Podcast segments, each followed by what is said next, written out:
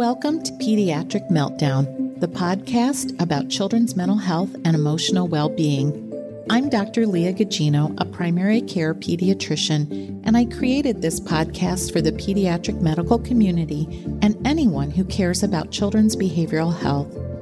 Pediatric Meltdown offers thoughtful conversations featuring experts from the field. Learn practical strategies from the best and become a savvier clinician. Hey, listeners, welcome back to another episode of Pediatric Meltdown. My guest today is Dr. Tyler Gibb. Dr. Gibb is an associate professor and co chair of the Department of Medical Ethics, Humanities, and Law at Western Michigan University Homer Stryker School of Medicine. He completed a clinical ethics fellowship at the University of California, Los Angeles Health System Ethics Center and completed his PhD in healthcare ethics from St. Louis University and obtained a law degree with a certification in health law from the St. Louis University School of Law. Dr. Gibb's research is interdisciplinary and wide ranging.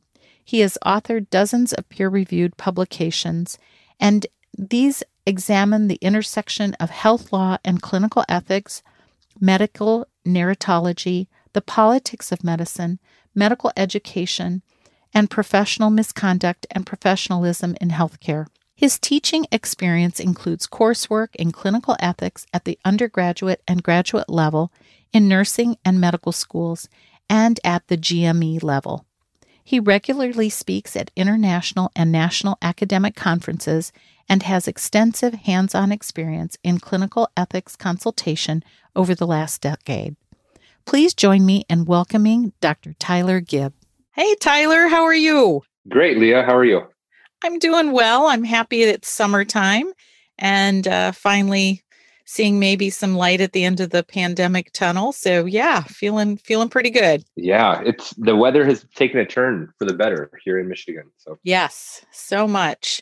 Well, I appreciate you taking time. I know you're uber busy. You told me you have three teenage daughters and you work full time. So I I don't know how I found time to work now when I think about it when I had kids and you know, I don't know how you do that, but I yeah. appreciate you making time for this.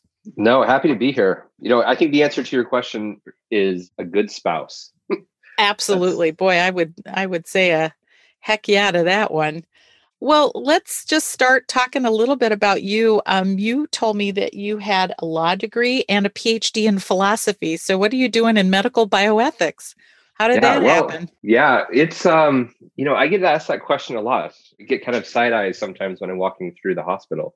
So uh, my role right now, so I'm the the co-chair of the Department of Medical Ethics, Humanities, and Law at uh, Western Michigan's Homer Stryker School of Medicine, and I've been here for about almost six years now. And my my role is as a you know as an instructor as a professor of of ethics and law and humanities basically all of the non-science stuff that medical students get taught and also our, our residents here in our programs. But my my my background is a, a little bit different even from other people who work in bioethics um, within within medical schools. So as you said i'm i'm a lawyer by training so i went to law school and did a phd both at the at the same time and both at St. Louis University, where um, studied at the uh, Center for Healthcare Ethics and um, at the law school.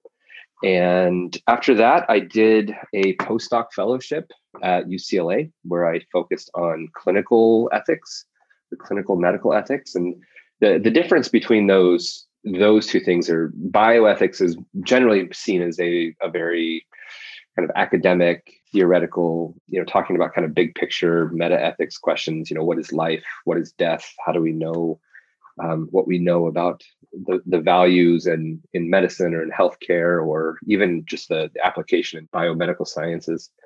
But so in in clinical ethics it's kind of a, a subfield or a different field of of study or specialization where i work as a consultant in the hospitals, acute care facilities, and and in the clinics, where physicians or nurses or anybody from the healthcare team or even patients or family members can can call and ask for some some input or some recommendations or some analysis that deal with kind of the moral sticky ethical questions that come up in medicine.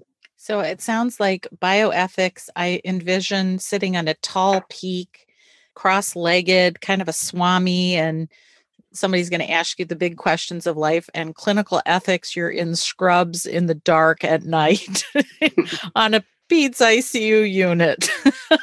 you know, that's not too far from it. I don't think that we do a lot of sitting on peaks. It's mostly sitting in my office surrounded by my books, which I is kind of my happy place.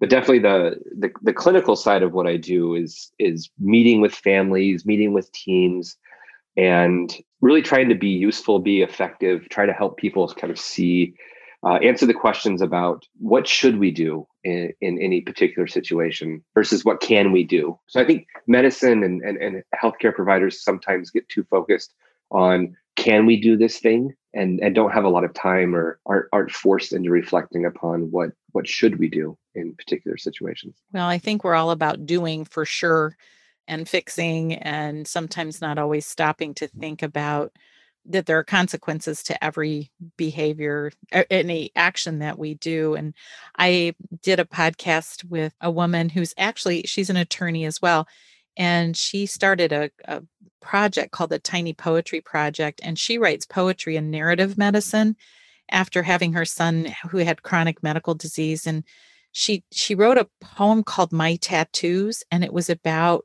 the the tattoos the the scars that her son had and it was it was so impactful listening because it's like the things that we do that are everlasting on your body and he had asked like if a phlebotomist came in the room he said just count to 3 and then I'll be ready to you know before you poke me and she said sometimes they just wouldn't do it and it was so painful when he didn't have any like locus of control and mm-hmm. so that that uh, kind of that what can we do what should we do that's an interesting mm-hmm. construct well yeah. you know when i think of bioethics i think about for example being in the peds icu and having a really complex case maybe a child who we're wondering if they have any brain function end of life are we going to stop the ventilator that's sort of what I imagine, you know, a, an ethicist where you would come in and in in a situation like that, what, what would it look like if somebody called you? So we do get a we get a lot of calls that deal with end of life situations, not just in the pediatric ICU, but you know, in in all of the ICUs or so we the way in which clinical ethicists operate really kind of varies uh, in between institutions and also between you know the ethicists themselves. So the way that I was trained and the way that I approach it is really as a as a consultant and as a facilitator and in some some regards as a coach for the healthcare providers. So not being a physician, not being clinically trained at all, it, it would be really inappropriate for me to walk into a room and start making any type of clinical recommendations. And so I, I tell people often, you know, if your, your question is, should we intubate this person or not? I have no idea, right? And so I we did not cover that in law school. We didn't cover that in my my PhD program. So what I do and my approach, and I, I tell people that my my job is so much fun because I get to act like a three year old or a four year old all the time because I just have to if I ever get stuck, I just keep asking why. Why is that the case? Why? And so when someone comes and says, "Should we intubate this child or not?" my my response is always, you know, why would you? You know, why would you not? In what situation does it make sense? And then usually through some dialogue, through some conversation, we can drill down to what is really challenging about any particular case. And and another question that I often ask is why how is this question, how is this case, or how is this patient or this family member how is it different from all the other really complicated cases you've had throughout your career?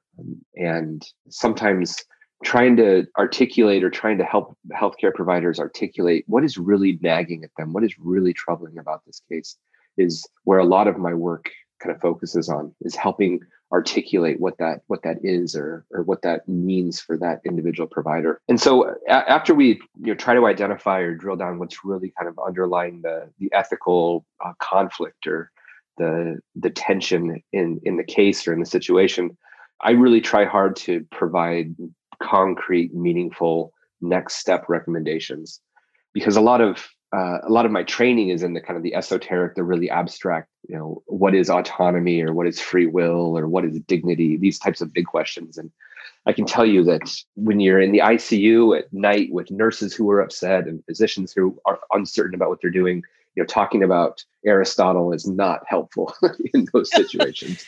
It, yeah. it sounds a little bit honestly like you're a therapist. I mean, I hear you, you know, I hear you say saying things like, hmm, can you tell me more about that? I mean, you're really mm-hmm. trying to hear what the what the concerns are, what the angst is about, and then help. I mean, do you come up with the solutions based on what you hear? Is it kind of a group thing? How does that work? So the way that we operate here, you know, my practice is I I am a what we would describe as a solo ethicist model, where it, it is me, but there is a team behind me. And if it's a particularly complicated case, or if I'm uncertain about, you know, kind of what the recommendations ought to be, then there are a couple of other colleagues that I can sit down with and say, okay, here, here's what's going on. Here are my thoughts. What do you, what do you guys think about it? And through that, you know, it, it's a, it's a practice of of humility because I don't think that I have all the right answers. I don't think. Shoot, that, uh, they were probably hoping that you did. You know, what? some people do call and hope that that is the case. That I'm going to wave the magic ethicist wand and fix everything. You don't have um, one of those? No, they haven't given it to me yet. um, you have to um, work for a few more years. I guess so. But what we do and the way that I view my role is really supportive of trying to be supportive of the people who really have the responsibility of making these decisions.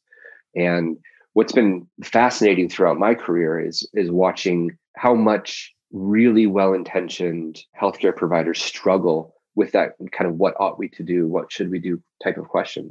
Because you know physicians and nurses and, and you know everybody on the team is really expert and well trained and competent in their areas, but they're often very technical areas and they don't they're not given the the freedom or the space or the opportunity to reflect on like what is it that we're doing here? Are we really helping this individual? So I, I i tell this story that i i was at when i was at ucla there was a you know world famous cardiothoracic surgeon there and I, I met him in his office and we were talking about transplantation and we were talking about all the kind of the things that he does and I noticed on his on his desk there was this really striking image or little statuette of a physician, obviously a surgeon, kind of all scrubbed up, but he was standing with his arms kind of folded in front of him. You know, when you're scrubbed up and you have, you know, the gloves and everything, you kind of fold your arms in front of you. And his head was bowed, almost like he was in meditation or in prayer. And I asked him about it and I said, What, you know, what is this? And you know, where did it come from? And why is it why is it meaningful to you? And he said, you know, that the the image is entitled Moment of Introspection. And he said, I, I, I always try to do that before we start. He said, before I start wielding the surgical steel, I try to have a moment of introspection where I think, okay, I'm about to do something to this person that almost nobody else in the world could do. And am I healing in this moment? Am I a healer in this moment? And I think that at, at our hearts, healthcare providers really want to be that. They want to answer yes to that question. But sometimes the the institution or the the the system itself or you know, being caught up in the day-to-day practice of medicine interferes with that or prevents that in some ways. I love that it's it kind of fits with the you know the the poem about before he creates the tattoo he's mm-hmm. thinking about is this the right one is this the right thing and mm-hmm. that being you know introspection taking a minute I think of a couple things. When we we created a provider burnout prevention group to try and you know help us as you know a peer support when something awful has happened. I mean many many things happen that are bad. Some are hor- some are horribly tragic and then some are just awful and frightening. So we try and respond and one of the things that we kind of have tried to help teams de- develop is the golden pause you know that when there has been a death is for everybody to stop after the death and have a moment to you know think about this person and that you know this was a human being who had a you know mother brother father child whoever. And that's been kind of a, a nice thing. I think when people running codes can stop and do that i also think about Atul Gawande's being mortal you know the whole thing about having control over decisions and not just doing things because you can you know that you know like for example chemotherapy that is totally experimental and makes you sicker than it, it's really not providing relief but how do you make mm-hmm. those decisions and help patients with that decision and uh, how much do you include the patient and the families in your discussions it, it varies quite a bit. Sometimes the the angst or the the the ethical conflict or, or murkiness is really kind of centered on the the team and the functionality of the team. And so there might be disagreements or situations in which, you know, one part of the team, the nursing part of the team, for example, and the physicians may not be on the same page.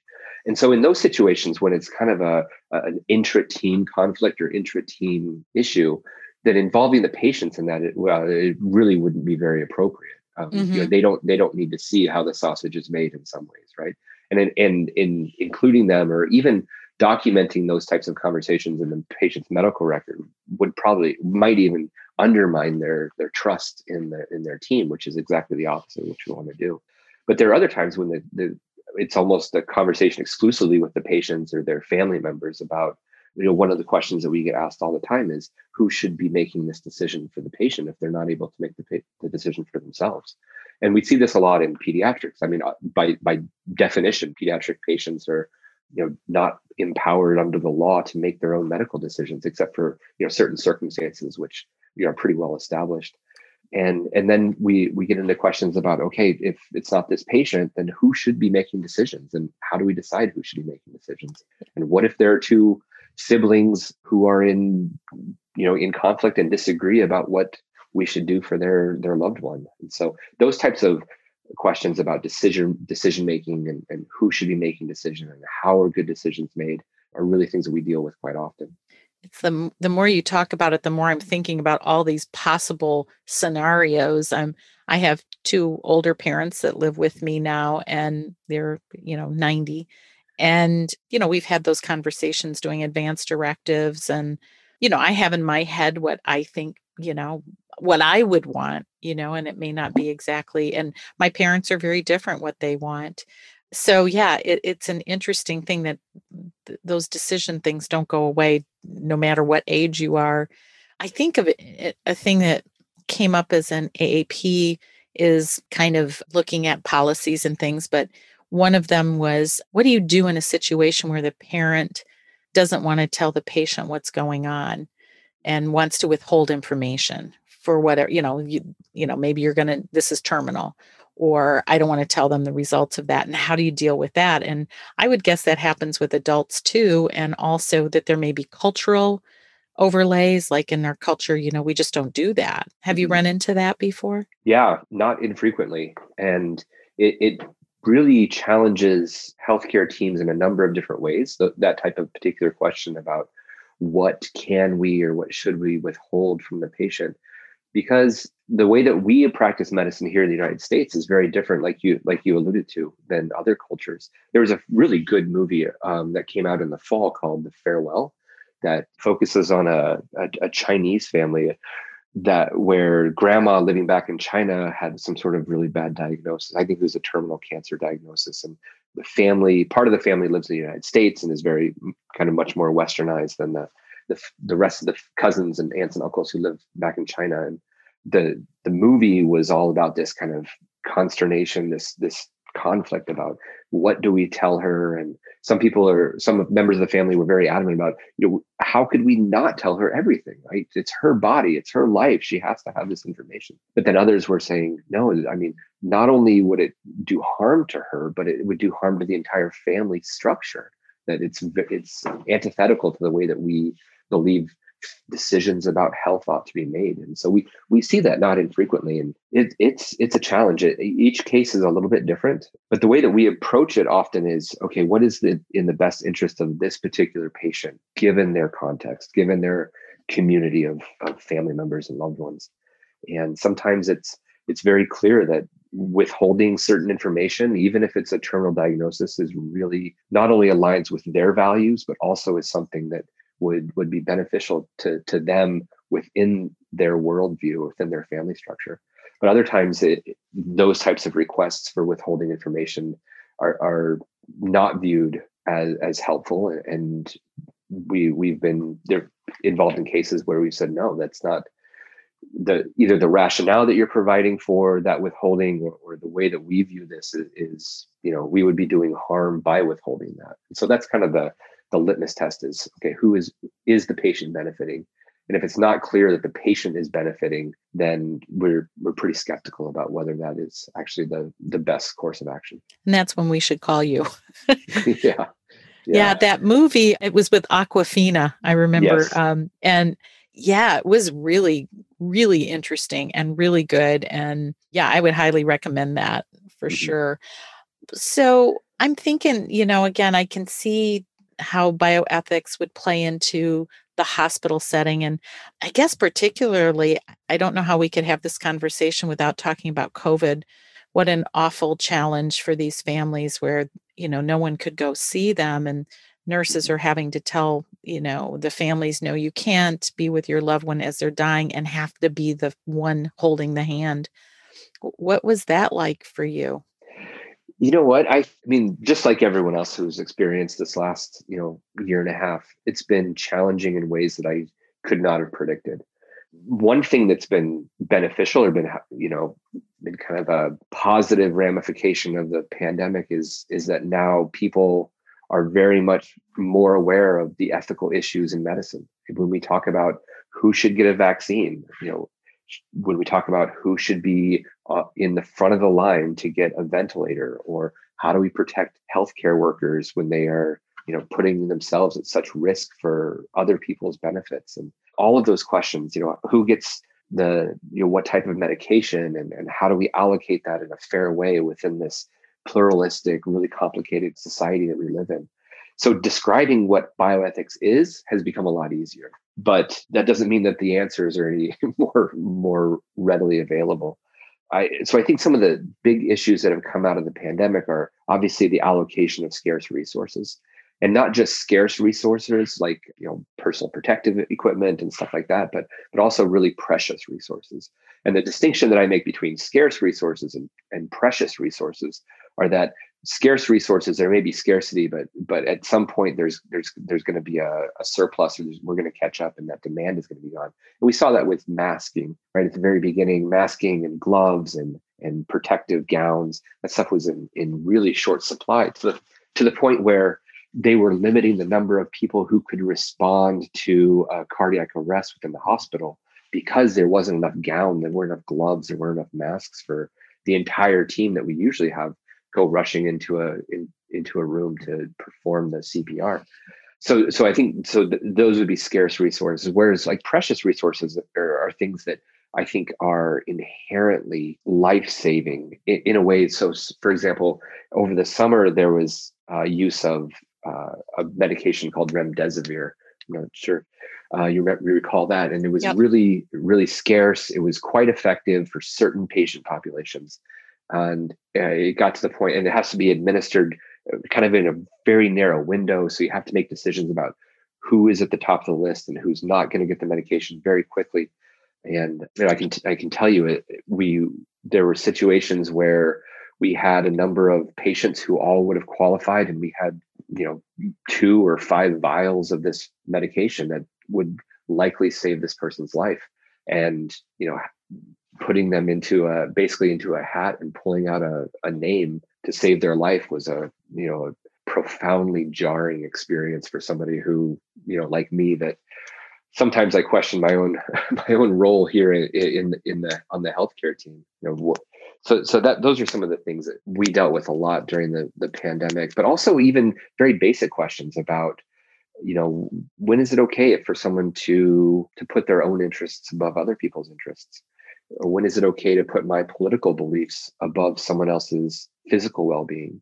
Or you know how do we make sure that patients are not dying alone in the in the hospital when you know that's that's a really hard way not only for, for the patient and the patient's family but also the healthcare providers watching people die alone and frequently in in in in those situations is challenging in in a whole bunch of ways it's emotionally challenging it's physically challenging it's also creates kind of an identity crisis for providers absolutely because that's that is, that's not yeah I'm, I'm supposed to save lives and i can't and not only mm-hmm. can't i but i can't it, it may not seem fair. Um, how am I supposed to make these like crushing decisions? I Mm-hmm. mean, how do you how do you do that? I mean, it just hurts my soul even thinking about what that must be like. And you know, I think about those scenes that you saw in Italy. I mean, those those folks and boy, I think this last year, if nothing else, has been just this incredible examination of our humanity Mhm. and and where the pitfalls are and w- when we fall down when we're tired and have had enough you know and fear i mean fear just drives so many and Yeah, I, I heard somebody describe, you know, kind of at the, at the beginning of the pandemic that he said, uh, you know, this situation is like, you know, we've all been swimming around in the shallows and the tide goes out. And now that the tide's out, you can see who's been swimming around naked and who hasn't been. and those, yeah, well and and i get i thank you for the work that you do in those situations because i'm sure there must be times when you go home and and it's painful and you're you know can't get those thoughts and ideas and scenes and people out of your head mhm, um, wrestling with those those decisions. So I, I appreciate the work you do. Let's switch gears a little bit and talk about because my practice has primarily been in the outpatient setting. And, you know, we have lots of, uh, it, they're not quite those sorts of decisions most of the time. It's not that much drama, but we have lots of kids with, you know, chronic medical problems that are on home vents.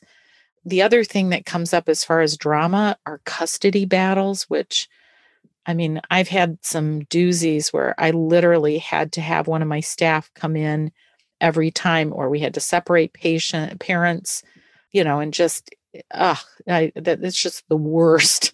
I think adolescent confidentiality, you know, what Mhm. are we obligated to tell? What do we keep? What if it's not safe? I mean, those are some things. Would those be situations where you could help? yeah. So we we do get calls not infrequently uh, from from outpatient providers as well in the in the clinical setting, and all of those cases that you described, those situations are are case, cases and patients that that I've seen and, and and worked with.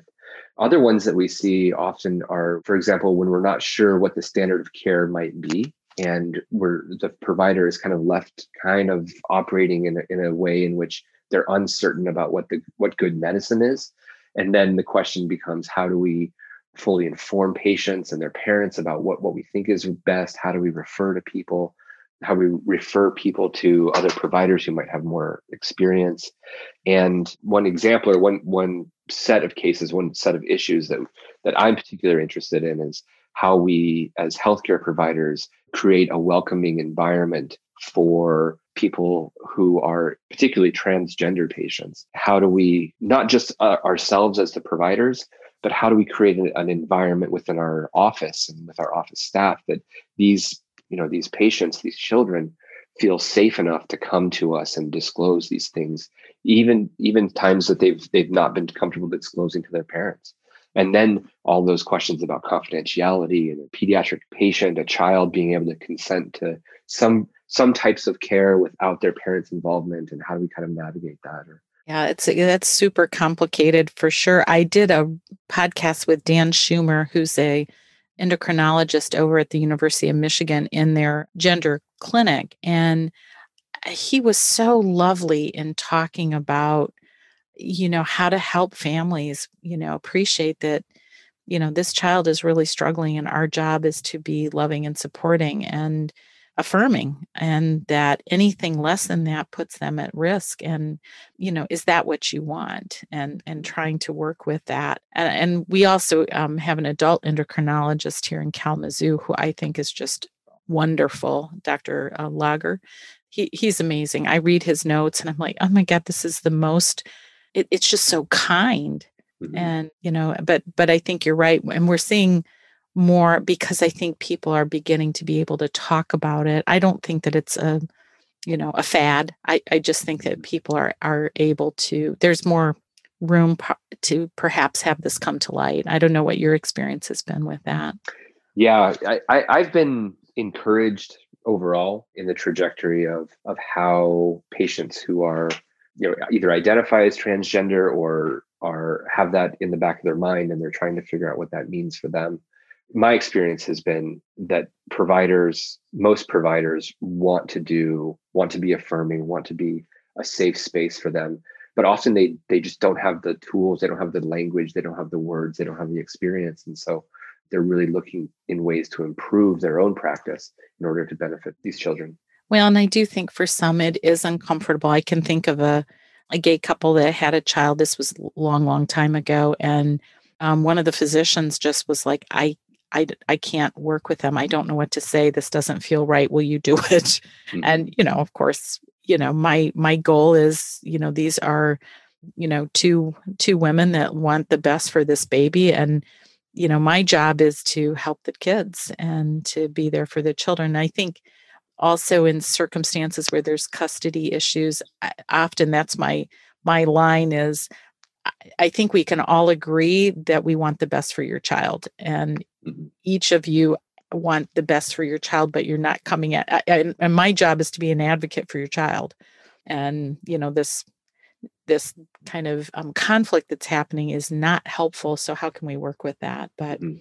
So yeah I've, met, I've met yeah i've met very few people in my life or my career that truly want to harm other people i think it's mostly unintentional or a you know a, a byproduct of some other priority that they're placing above the child or the patient. But I, I agree with you that sometimes we, healthcare or medicine or physicians, get instrumentalized by these other conflicts that are going on in ways that are unhelpful. Yeah, and and and some of these, I I mean, I can think of those situations where, oh, you know, I can think vaccine you know hesitancy or vaccine refusal i mean it's like my blood pressure goes up because it's like oh you know i'm going to have to have this conversation and it's so difficult and i it, it already makes you feel like you're in conflict right from the get-go you know like you don't trust me you know i'm recommending this because i feel like it's the best thing for your child and you don't believe me how do we have this relationship? Uh, you know i what what are your thoughts on that? Yeah and specifically about custody issues it, that that's where i think my my training in the law is is can be helpful is being able to identify you know what what the law permits us to do particularly with patient or parents of children who are in in conflict even you know custody conflicts as well. Yeah it, it's it's it can be challenging. And and what's helpful by having somebody like a clinical ethicist or or a social worker who's trained in, in, in a similar way is to help physicians navigate what their professional roles are. And and you know i i, I really don't like the, the term staying in your lane but being able to identify your professional boundaries and you know because we are we are healers and we're caregivers and we're empathic we want the best for people sometimes we we want to fix all of their problems and we want to be involved in the fix where you know if if healthcare providers start trying to act like social workers and social workers start trying to act like lawyers and lawyers start trying to act like you know our, our professional boundaries can really get muddled. And that's where i think a lot of the you know a lot, a lot of the the good work that can be done may be squandered. And so helping to identify uh, when I'm when I'm meeting with a physician who's struggling with this, I try to emphasize, okay, your professional obligation in this situation is to do X, Y, or Z. And I know that all these other problems arise and they're they're there and they're impacting this, but you are doing your job. You're being a good physician if you're able to do these things. If you're able to advocate for your patient, and here's ways in which you can advocate for your patient. But you know, you, you are as a as a physician, you're it's not your role to try to fix their housing insecurity, for example.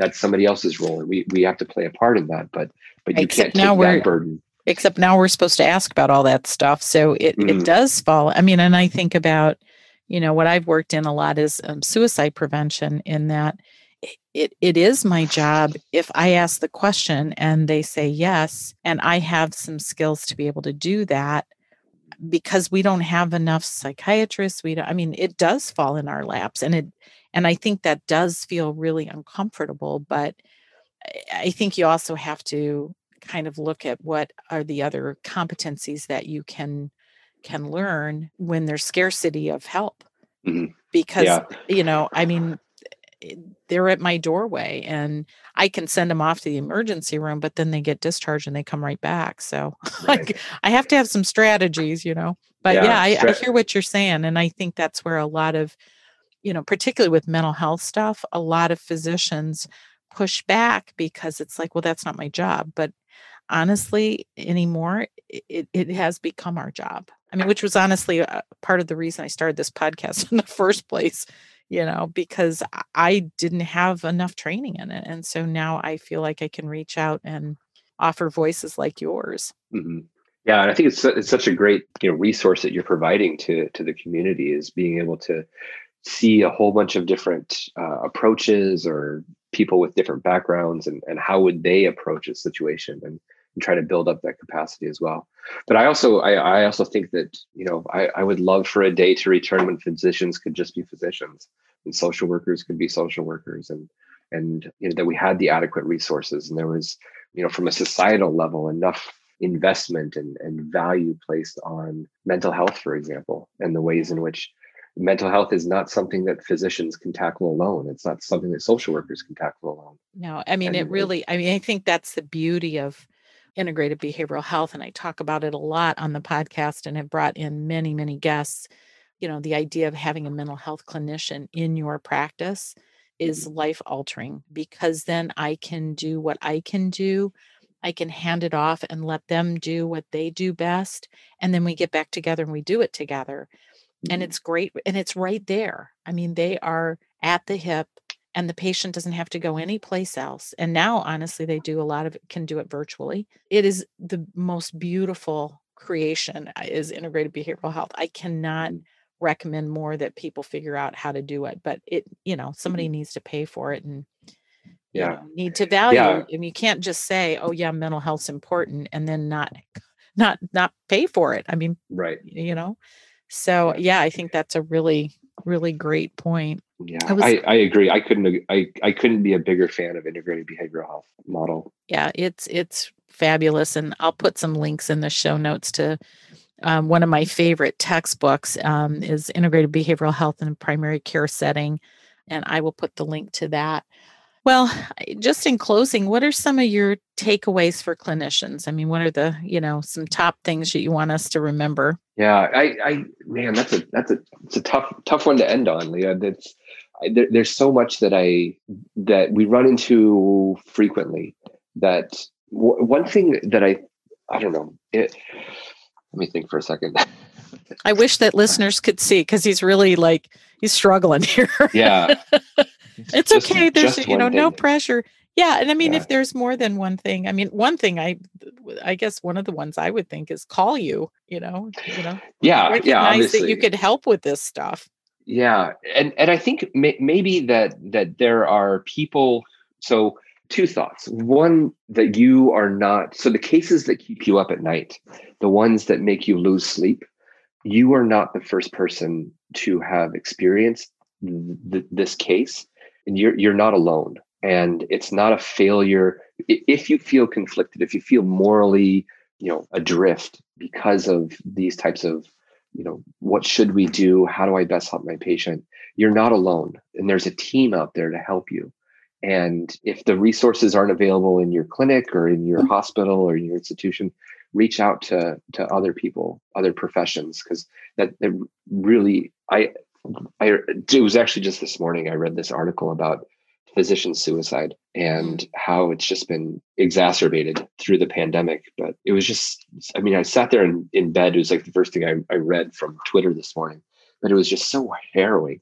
This, um, the stories of providers who felt like there was no other option. And so I, so number one, that, that you're not alone and that the, the burden that you feel can be shared and ought to be shared. And uh, sometimes it takes being vulnerable, and sometimes it takes being uh, proactive to to avoid that.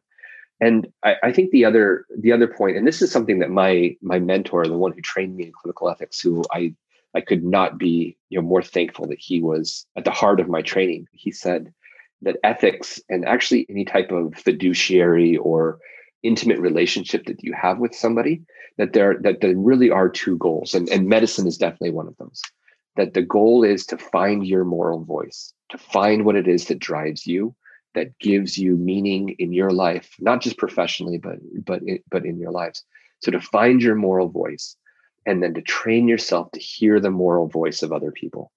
And because everybody every patient every colleague that you interact with they're also on that same journey that they are struggling or trying to articulate what is valuable to them at a at a fundamental level And so if we can, if we could do that, and if we could embrace the idea of being vulnerable to other people within medicine, I think that would help. That's beautiful. I mean, that's really lovely. I'm I'm glad that you struggled over coming to that, but it was there. It was there all along.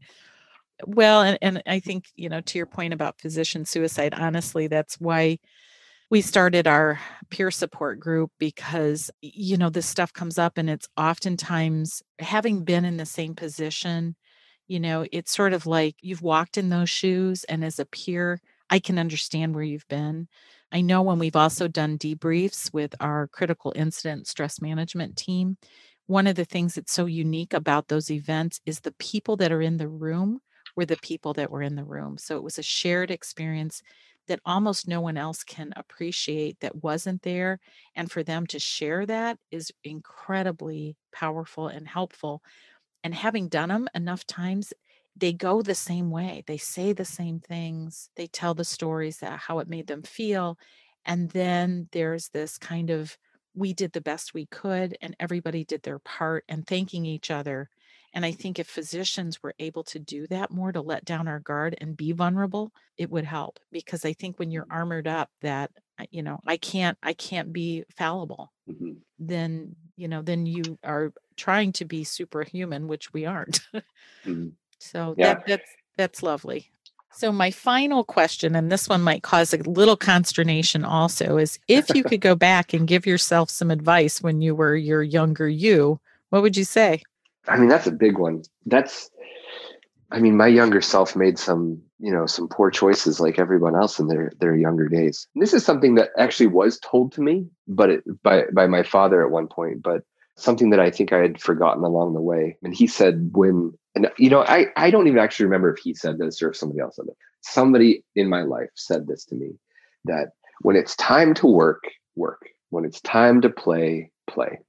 And I think that, that that ought to guide more of our lives. That when we work, we work, and we're done working, we can be done with work. And I mean, it sounds so so trivial, but it's something that I think that we forget a lot. And it reminds me of this this nurse that I loved at UCLA, where I did my training. That she, I mean, she was, I think that she had been as a critical care. She worked in the transplant critical care unit, where they did uh, livers and lungs, I think, were, were the organs. I mean, very, very sick patients there for a long time.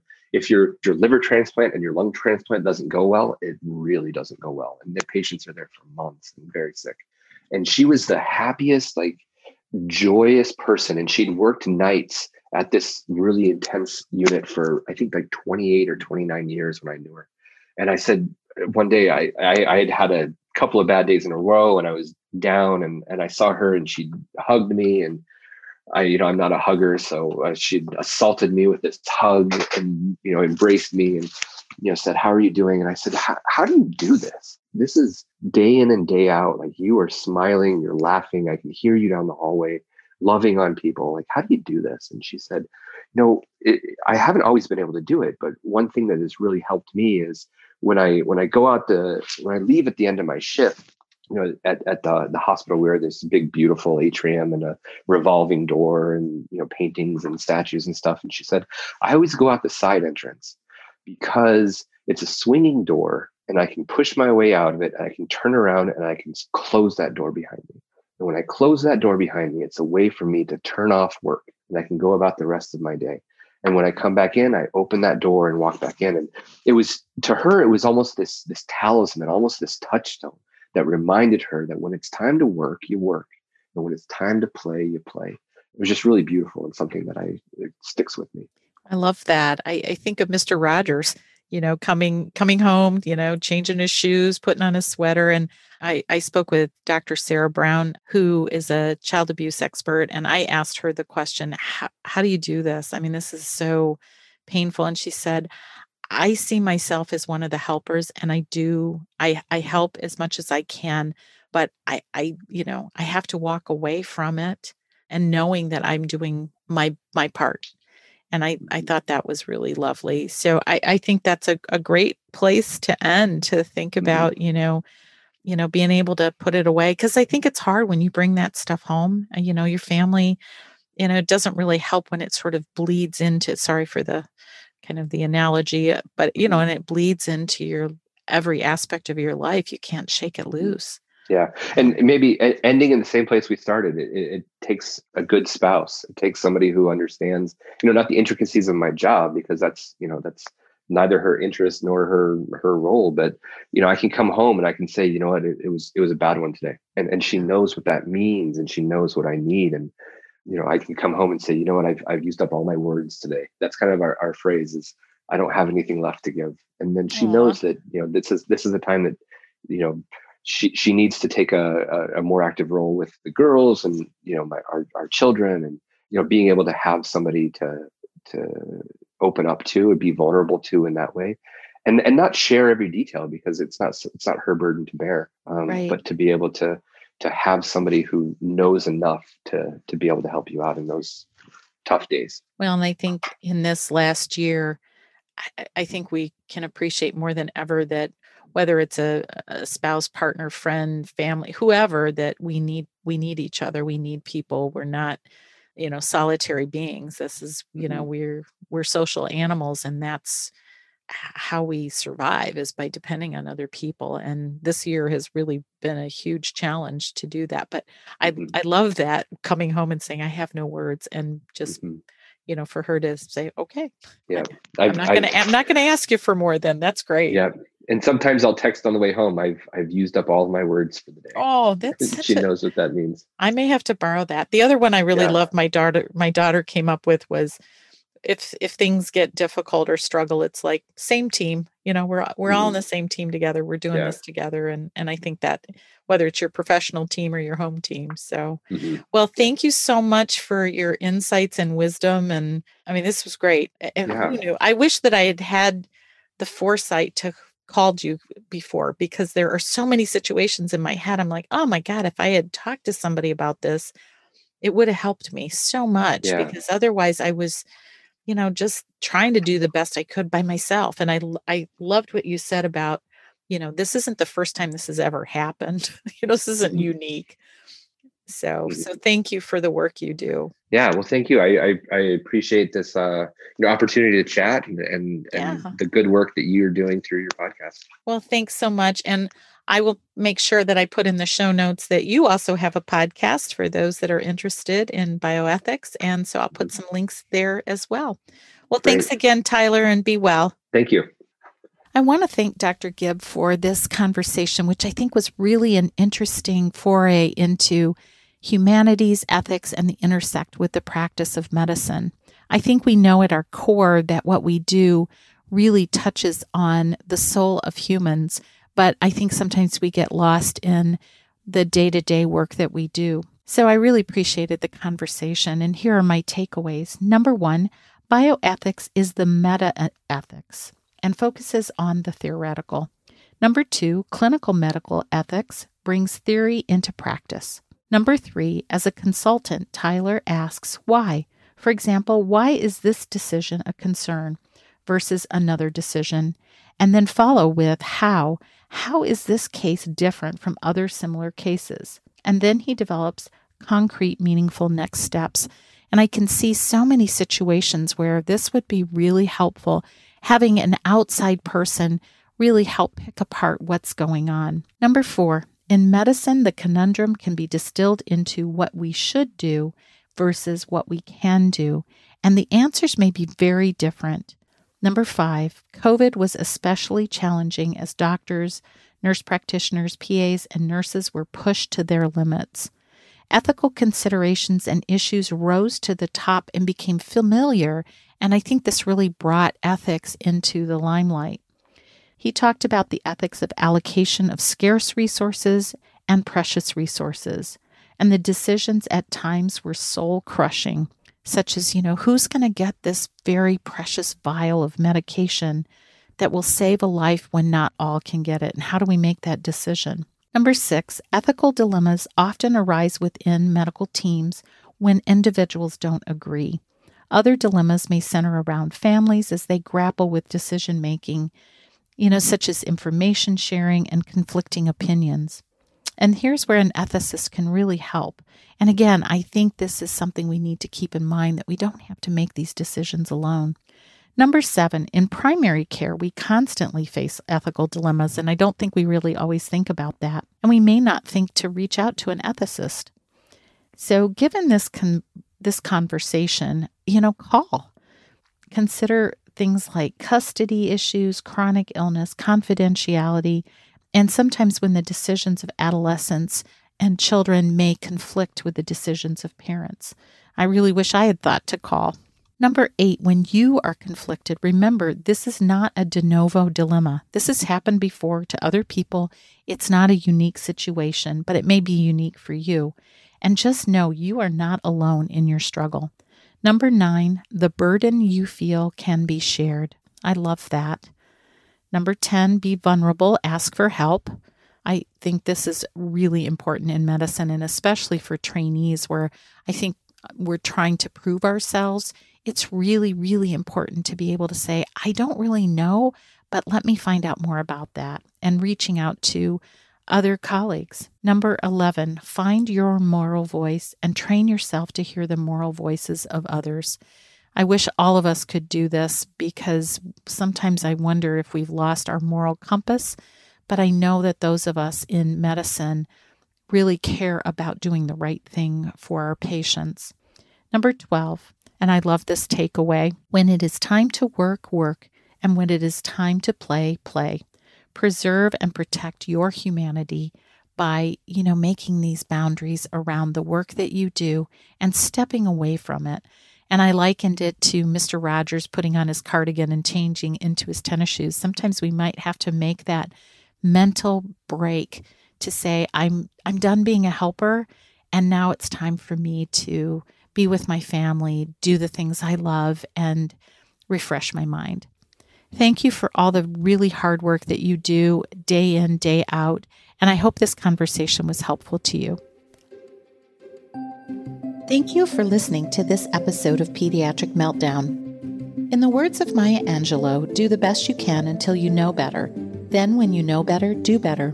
Let's do better together. This podcast was made possible by the team at Streamlined Podcasts. Music was composed by Connor McHugh, and cover art was designed by Alexia Barrero.